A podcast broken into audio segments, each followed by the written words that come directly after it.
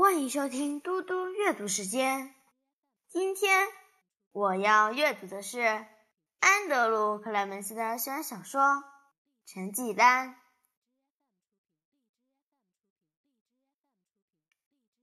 第十二章：智力。星期三上午导师时间结束后，诺因斯老师把我叫去。诺拉，班恩老师要你中午以前把所有过期的书还给图书馆。我说：“可是我借的书没有过期啊。”诺因斯老师说：“那你要自己和班恩老师说明呢。”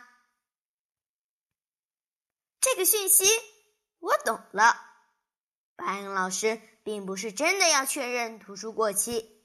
一定是有别的原因，这是第一次。我觉得有别人知道真正的我是件美好的事，让别人知道我并不是普通人，这样的感觉很陌生，很新奇。这念头飘过我的脑海不到一秒钟，我向诺伊斯老师点点头，好。我马上就去图书馆。于是我立刻转身离开。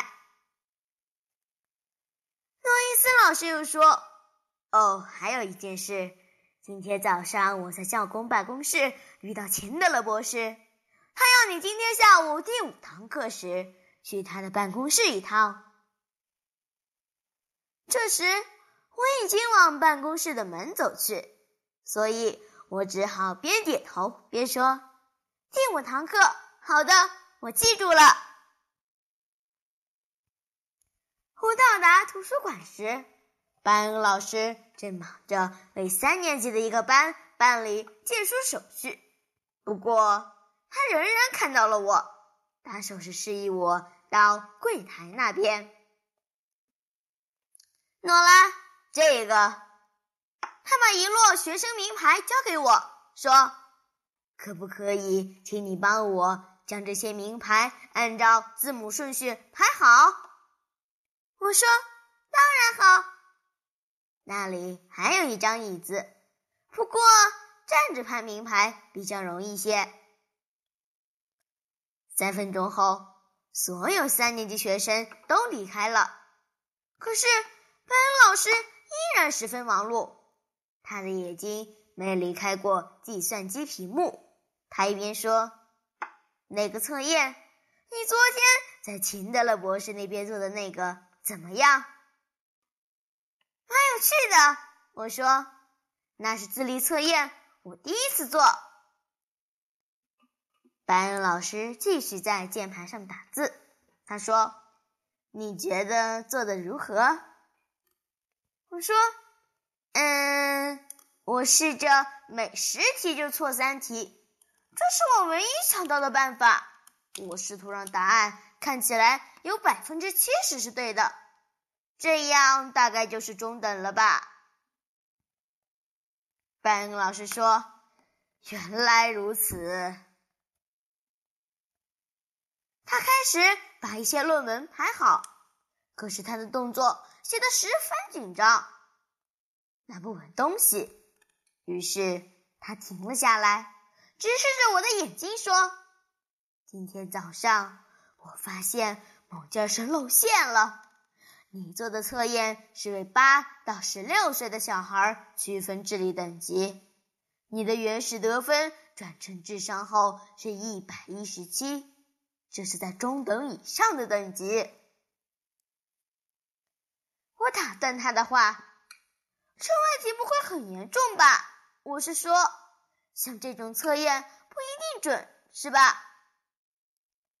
班恩老师说：“我想会比你想象的更严重。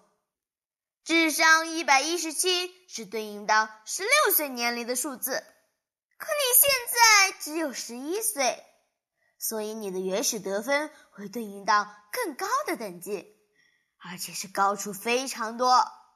根据那次测验的结果来计算，你的智商是一百八十八，这个数值已经接近最高点了。辛德勒博士不知道会怎么想那件事。我有点腿软，因此坐了下来。那辛德勒博士有没有和你说些什么？拜恩老师摇摇头，他没和我说半个字。除了他的助理詹姆女士之外，他没告诉任何人。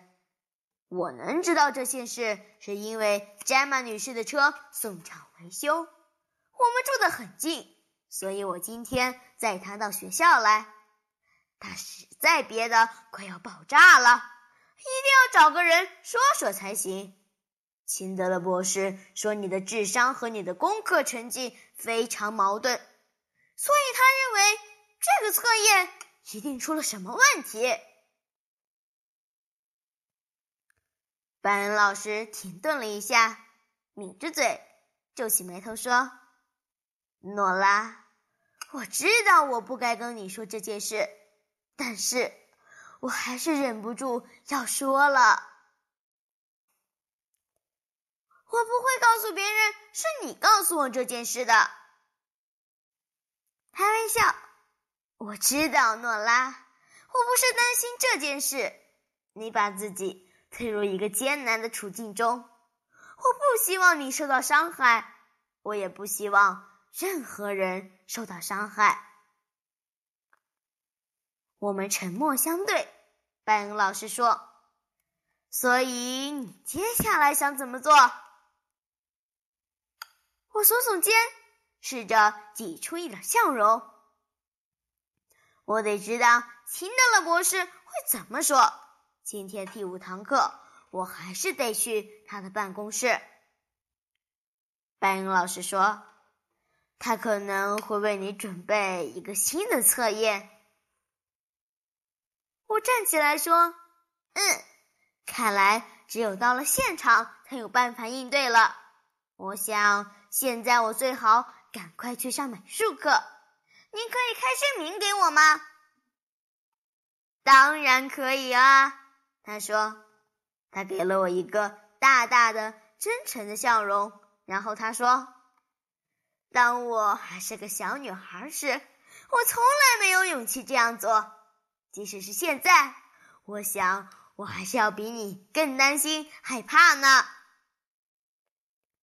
我报以微笑，别担心了，测验分数一点都不重要啊，还记得吗？拜恩老师笑着说：“没错，我想没什么好担心的。”他交给我证明，我说：“白恩老师，谢谢你。”我不只是谢谢他开证明给我而已。他也明白我的意思。他说：“诺拉，真的不用客气。”谢谢大家，我们下次再见。